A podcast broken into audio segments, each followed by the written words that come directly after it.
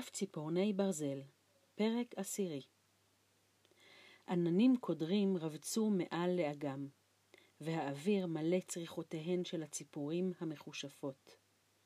בחוץ הקציפו גלים שחורים, אותם גלים שחורים אשר יטלטלו את סירתנו באגם המת, ואולי ירסקוה אל הצוקים אשר לרגלי מצודתו של קאטו האביר.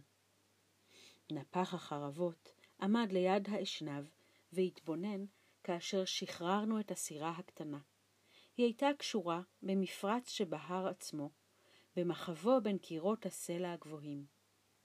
רבות יודע קאטו האביר, אמר הנפח, אבל כי האגם המת עצמו חתר לתוך ההר שלי, זאת אינו יודע. אין איש היודע על מפרצי הסודי ועל הסירה הקשורה לגשר העגינה שמתחת לאשנבי. לשם מה לך סירה, אם לעולם לא תוכל לחתור בה? שאלתי. יכול אני לחתור, אמר. אני מטפס ויוצא דרך האשנב, ומותח את השרשרת ככל שאוכל, וכך יכול אני לחתור. למרחק שמידתו כמידת אורכן של שלוש סירות, יכול אני לחתור במפרצי הסודי. הוא עמד ליד האשנב, גדול ושחור עמד שם, ממש מעל המעגן, והחושך היה כה כבד שכמעט לא ראיתיו. אבל שמעתי אותו צוחק, צחוק מוזר ומרעיד. רבות יודע קאטו האביר, אמר, אבל יש עוד אחת שאינו יודע. אינו יודע מהו המסע שסירתי תוליך הלילה מעל לאגם המת. ויש אחת שאתה אינך יודע, אמרתי. אינך יודע אם אי פעם תשוב לראות את סירתך. שמא תצלול לקרקע האגם הלילה, שמא תצלול לקרקע האגם כהריסה שנדנדו העגלים, ובהריסה הנמים יומיום ואני. מה תאמר עכשיו? נפח החרבות נאנח כבדות. או אז אמר רק, תערב לך שנתך, הנסיך מיו, תערב לך שנתך באריס, באריסה שנדנדוה הגלים. פתחתי בחתירה ולא ראיתי עוד את נפח החרבות. הוא נעלם בחשיכה, אבל הוא קרא בעקבותינו. שעה שעמדנו לצאת מאותו פתח צר, שהפריד בין מפרצו הסודי של הנפח לאגם המת, שמעתי אותו קורא אחרינו בחשאי. הישמר לך, הנסיך מיו, הישמר לך ברגע בו תראה כף עם ציפורני ברזל. אם אין חרבך מוכנה עמך אותו רגע, הרי זה סופו של הנסיך מיו. סופו של הנסיך מיו, סופו של הנסיך מיו, לחשו קירות הסלע סביבנו, ומה עגום היה הכל. אבל לא יכולתי עוד לחשוב על כך, כי בו ברגע התנפלו גליו הפראים של האגם המת על סירתנו, וטלטלו אותה הרחק מן ההר של נפח החרבות. שטנו מעל לתהום השוצפת. כבר היינו רחוקים מן היבשה, והרגשנו כמה קטנים ויראים אנחנו, יומיום ואני. לו לפחות לא הייתה סירתנו קטנה כל כך, אמר יומיום. לו האגם לא היה כה עמוק והגלים כה פראים, ולולא היינו כה קטנים ובודדים. או, כמה פראים הם כל הגלים שבאגם המת. מעולם לא ראיתי פראים מהם. הם התנפלו עלינו, מרטו בנו, שחקו אותנו והטילו אותנו הלאה אל גלים משתוללים אחרים. לא היה טעם לנסות לחתור. החזקנו במשוטים, יומיום ואני, החזקנו בהם בכל כוחנו, אבל הנה בא גל קוצף, וחטף מאיתנו את אחד מהם. הנה בא גל שני, ושבר את השני. והנה באים גלים רבים, שוצפים, קוצפים, גואים, וגבהו עד לב השמיים סביבנו וסביב סירתנו, שהייתה שבירה וקטנה, ממש כמונו. עכשיו אין לנו משוטים, אמר יומיום. עוד מעט קט לא תהיה לנו סירה, כאשר יטילו העגלים אל צוקי קאטו האביר תתרסק, ואזי לעולם לא נצטרך עוד לסירה. הציפורים המכושפות באו ועפו מכל עבר. הן סובבונו, צווחו וכוננו. הן עפו קרוב קרוב אלינו. באפלה יכולתי לראות את עיני הציפור הקטנות שלהן, עיניים בהירות ועצובות. האם אתה אחיו של נונו? שאלתי אחת מהן. האם את אחותו של יירי? שאלתי אחרת. אבל הן רק הסתכלו בי בעיני הציפור הקטנות שלהן, עיניים בהירות ועצובות, וצביחתם הייתה צביחת ייאוש. אמנם לא היו לנו משוטים, וסירתנו טולטלה ללא הגה, אבל נגרפנו הישר אל מצודתו של קאטו אביר. שמה רצו הגלים להוליכנו, ובדיוק שם רצו לרסק אותנו אל הסלעים. עלינו למות לרגליו של קאטו אביר. כך רצו הגלים. יותר ויותר קרבנו אל הסלעים המסוכנים. יותר ויותר קרבנו לאותה מצודה שחורה, עם העין הרעה הננעצת. יותר ויותר נגררנו. יותר ויותר פראים היו הגלים. עכשיו, אמר יומיום, עכשיו, הו מיו, הכל אבוד. אבל אז קרה דבר מדהים. שעה שחשבנו כי מות נמות, שכחו הגלים ורגעו. לגמרי לגמרי רוגעים היו הגלים. בעדינות נהגו את סירתנו ופסחו על כל סרטון מסוכן. נדנדוה בנחת לקראת הסלעים השחורים המחוספסים שלרגלי מצודתו של קאטו האביר. למה שצפו הגלים מקודם בפראות שכזאת, ואחר כך שכחו, זאת לא הבנתי. אולי קרה כך משום ששנאו את קאטו האביר, ורצו לעזור למי שיוצא להילחם בו. אולי היה האגם המת אי פעם אגם כחול עליז בין סלעים מוצקים, מן אגם כזה שבו משתקפת השמש בימי קיץ נעים, ואדוות גלים קטנים קטנים וחמודים מכה על צלע ההרים? אולי בימים עברו רחצו ילדים ושיחקו ליד חופי האגם, וכל צחוקם של תינוקות ריחף מעל המים, ולא צביחותיהן המקוננות של ציפורים מחושפות. שמא משום כן קצפו, שצפו וגאו הגלים סביבנו? אולי משום כך הקימו חומת קצף בינינו לבין העין הרעה הננעצת מראש המצודה? תודה לך, אגם טוב, אמרתי. תודה לכם כל הגלים הפראים. אבל לא היו כל גלים. המים רבצו רוגעים, שלווים ושחורים, ולא ענו דבר. גבוה מעל ראשנו, בראש הצוק התלול, שם מצודתו של קאטו האביר. על חופו עמדנו עכשיו. היינו קרובים אליו כפי שלא היינו מעולם, וזה הלילה יהיה ליל הקרב. פקפקתי, אם יודעים זאת כל אלה שציפו לכך במשך אלפי ואלפי שנים. פקפקתי, אם יודעים הם כי בלילה הזה יתחולל הקרב, ואם הוגים הם בי.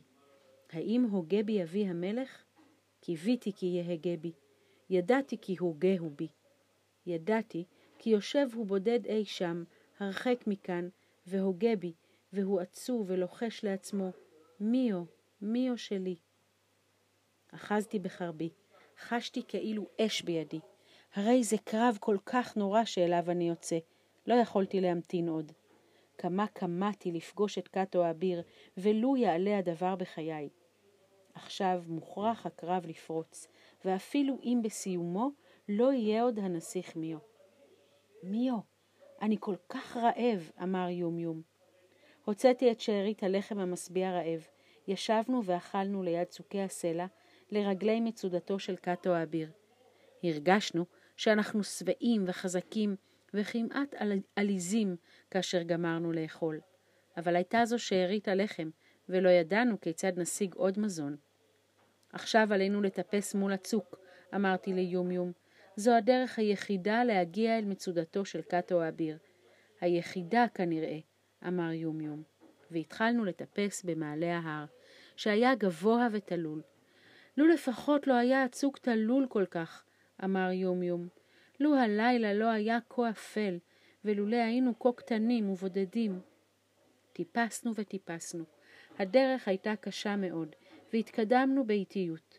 אבל נאחזנו היטב בידינו וברגלינו.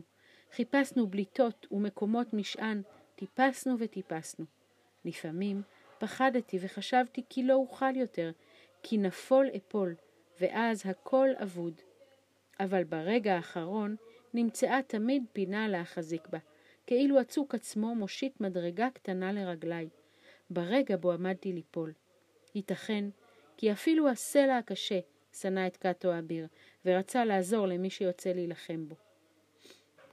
מצודתו של קאטו האביר גובהה כמעט עד לב שמיים, ועד לב שמיים טיפסנו כדי להגיע אל חומת המצודה, שהייתה בראש ראשו של הצוק. מיד נהיה למעלה, לחשתי ליומיום. מיד נטפס אל מעבר לחומה, ואז... או אז שמענו קולות. היו אלה מרגלים ששוחחו בלילה, שני מרגלים שחורים שעמדו על המשמר במעלה החומה. חפש, בקש בכל מקום, אמר אחד מהם. פקודת קאטו האביר, כי יש ללכוד את האויב. יש ללכוד את האויב. יש ללכוד את האויב שרכב על הסוס הלבן. זו פקודת קאטו האביר. חפשו במערות ההר, חפשו בין עצי היער, חפשו באוויר ובמים, מקרוב ורחוק, חפשו בכל מקום. חפש קרוב, בקש קרוב, אמר השני. אנחנו המחפשים קרוב. ייתכן כי האויב בתוכנו ממש. אולי טיפס במעלה צוק הסלע הלילה? חפש בכל מקום. ליבי כמעט חדל מדפוק, כאשר ראיתי אותו מדליק לפיד. אם יאיר בלפיד את מורד החומה, יבחין בנו, ואם יראה אותנו, אבוד הכל. עליו רק להושיט את חניתו הארוכה ולדחוף אותנו קצת. או אז לא יהיה עוד כל צורך לבקש את האויב, שבא רכוב על הסוס הלבן. רק צעקה קטנה תישמע כאשר נידרדר מטה לאגם המת, ונעלם לנצח נצחים. חפש, בקש בכל מקום, אמר אחד המרגלים. האר בלפיד אל מעבר לצוק הסלע, שמא ברגע זה בא האויב ומטפס. חפש בכל מקום. השני הושיט את זרועו, ובידו הלפיד, והתכופף אל מעבר לחומה. הלהבה האירה את קיר הסלע, אנו התכווצנו ורעדנו כשני עכברים עם בוי חתול. אור הלפיד קרב ובא, הוא זכה לאורך החומה, הוא קרב וקרב. עכשיו, לחש יומיום, עכשיו, הו מיו, הכל אבוד. והנה קרה דבר מדהים. מן האגם באה ועפה להקת ציפורים. כל הציפורים המחושפות באו מתוך משק כנפיים. אחת מהן התנגשה בלפיד והוא נפל מידי המרגל. ראינו פס אש צונח ויורד באוויר, ושמענו קול קפיצה, כאשר הלפיד טבל באגם וכבה. אולם אל האגם צנח עוד פס אש. הציפור אשר הצילה אותנו בערה באש, מכנפיים דולקות, צללה בגלי האגם השחורים. עד מה הצטערנו על הציפור. תודה לך, ציפור קטנה ומסכנה, לחשתי, אם כי ידעתי שאין הציפור יכולה לשמוע אותי, ולעולם לא תשמע עוד דבר. רציתי לבכות בגלל הציפור, אבל הייתי מוכרח לשים לב למרגלים. עדיין לא עברנו את החומה, עדיין ארבו לנו סכנות רבות. המרגלים כעסו כל כך על הציפור, הם עמדו על החומה ממש מעלינו. ניתן לי לראות את קסדותיהם השחורות המבעיטות, ולשמוע את קולותיהם המבעיטים, שעה שפטפטו וקשקשו זה עם זה. חפש, בקש בכל מקום, אמרו. אולי האויב הרחק מכאן, אולי מטפס הוא בצוק ההר במקום אחר, חפש בכל מקום. הם סרו צעדים אחדים הצידה והתבוננו בכיוון אחר. עכשיו, לחשתי ליומיום, עכשיו. טיפסנו אל מעבר לחומה. כל כך מהר טיפסנו אל מעבר לחומה, כל כך מהר רצנו באפלה, הישר מול מצודתו של קאטו האביר. נלחצנו אל הקיר השחור, עמדנו דוממים, וכל כך פחדנו שהמרגלים ימצאונו. כיצד נכנסים למצודתו של קאטו האביר? לחש יומיום. כיצד נכנסים לשחורה שבמצודת תבל? הוא רק סיים, והנה נפתח פתח בקיר. בדממה מוחלטת נפתח לפנינו פתח שחור. קול לא נשמע. הייתה זו דממה מלאת אימה, ומקפיאה יותר מכל דממה אחרת. אותו פתח, לו לפחות היה חורק כאשר נפתח. לו היו ציריו מצפצפים מעט, לו היה מוציא יבשה כלשהי, לא היה דבר מטיל אימה כזאת, אבל היה זה השקט שבפתחים. יום יום ואני אחזנו יד ביד ונכנסנו למצודתו של קאטו האביר. הרגשנו כי אנחנו קטנים ויראים, כפי שלא הרגשנו מעולם.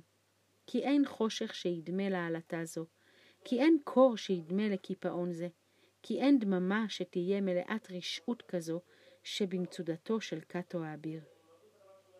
מן הפתח הוליכה מדרגה מתפתלת צרה ואפלה למעלה. הייתה זו המדרגה הגבוהה והשחורה שראיתי מעולם. לו לפחות לא היה החושך מפחיד כל כך, לחש יומיום. לוקאטו האביר לא היה כה רשע, ולולא היינו כה קטנים ובודדים. אחזתי היטב בחרבי, התגנבנו במעלה המדרגה, אני בראש ויומיום אחריי. בחלומות הלכתי לפעמים בבתים אפלים שלא ידעתים. בתים זרים, אפלים, נוראים. היו שם חדרים שחורים שסגרו עליי, כך שלא יכולתי לנשום. רצפות שנפתחו במקומות בהם רציתי לדרוך, והיו לתהומות שחורות, ומדרגות שהתמוטטו כדי שאפול. אבל אין חלום בו יהיה בית נורא כמצודתו של קאטו האביר. עלינו וטיפסנו במדרגה מתפתלת זאת, ולא ידענו מה יימצא בראשה. מיו, אני פוחד, לחש יומיום מאחוריי. פניתי לאחור להושיט לו יד, והנה נעלם יומיום. נעלם דרך הקיר, ולא ידעתי כיצד קרה הדבר. נשארתי בודד במדרגה, בודד פי אלף מאשר אז, כאשר נפרדנו בהר נפח החרבות. בודד פי אלף מאשר אי פעם לפני כן. כל כך מיואש הייתי. לא העזתי לצעוק, אבל מיששתי בידיים רועדות את הקיר שדרכו נעלם יומיום, ובכיתי ולחשתי, יומיום, היכן אתה? יומיום, חזור אליי. אבל הקיר היה קר וקשה למגע. לא היה כל סדק ממנו יוכל יומיום לצאת. הכל היה דומם כקודם. לא היה יומיום שיענה כאשר בכיתי ולחשתי. הכל היה דומם. ודאי לא היה עוד בעולם אדם בודד כמוני כאשר המשכתי לעלות במדרגה. אין צעד כבד כצעדיי, כמעט ולא יכולתי להרים את רגליי. ושלבי המדרגה היו כה גבוהים וכה רבים. כה רבים, אבל אחד מהם היה האחרון שבהם, ולא ידעתי כלל כי זה האחרון. לא ידעתי כי הגעתי לסוף המדרגה. אין יודעים זאת כאשר הולכים בחושך. צעדתי, אבל לא היה דבר מתחת לרגליי. צעקתי ומעדתי, ותוך כדי נפילה ניסיתי לאחוז במשהו, וכאשר כבר נפלתי, הצלחתי לתפוס את שלב המדרגה העליון והאחרון. נתליתי שם, פרפרתי וגיששתי ברגליי למצוא משהו לעמוד עליו, אבל לא היה דבר. מתחתיי תהום עמוקה, ללא גבול. כל כך פחדתי, ולא הייתה עזרה. מיד אפול חשבתי, ואז אבוד הכל. הו, הצילו, בואו והצילו. והנה בא מישהו לנגדי במדרגה. היה זה יומיום שחזר אליי? יומיום, יומיום חביבי, עזור לי, לחשתי. לא ראיתי אותו, כי הרי היה חשוך נורא. לא ראיתי את פניו החביבות ואת עיניו שדמו כל כך לעיני בנקה. אבל הוא לחש על אוזני. כן, אחוז בידי ואעזור לך. לחש זה שחשבתי כי הוא יומיום. אחוז בידי ואעזור לך. ואז אחזתי בידו. אבל לא הייתה זו יד, הייתה זו כף ציפורני ברזל.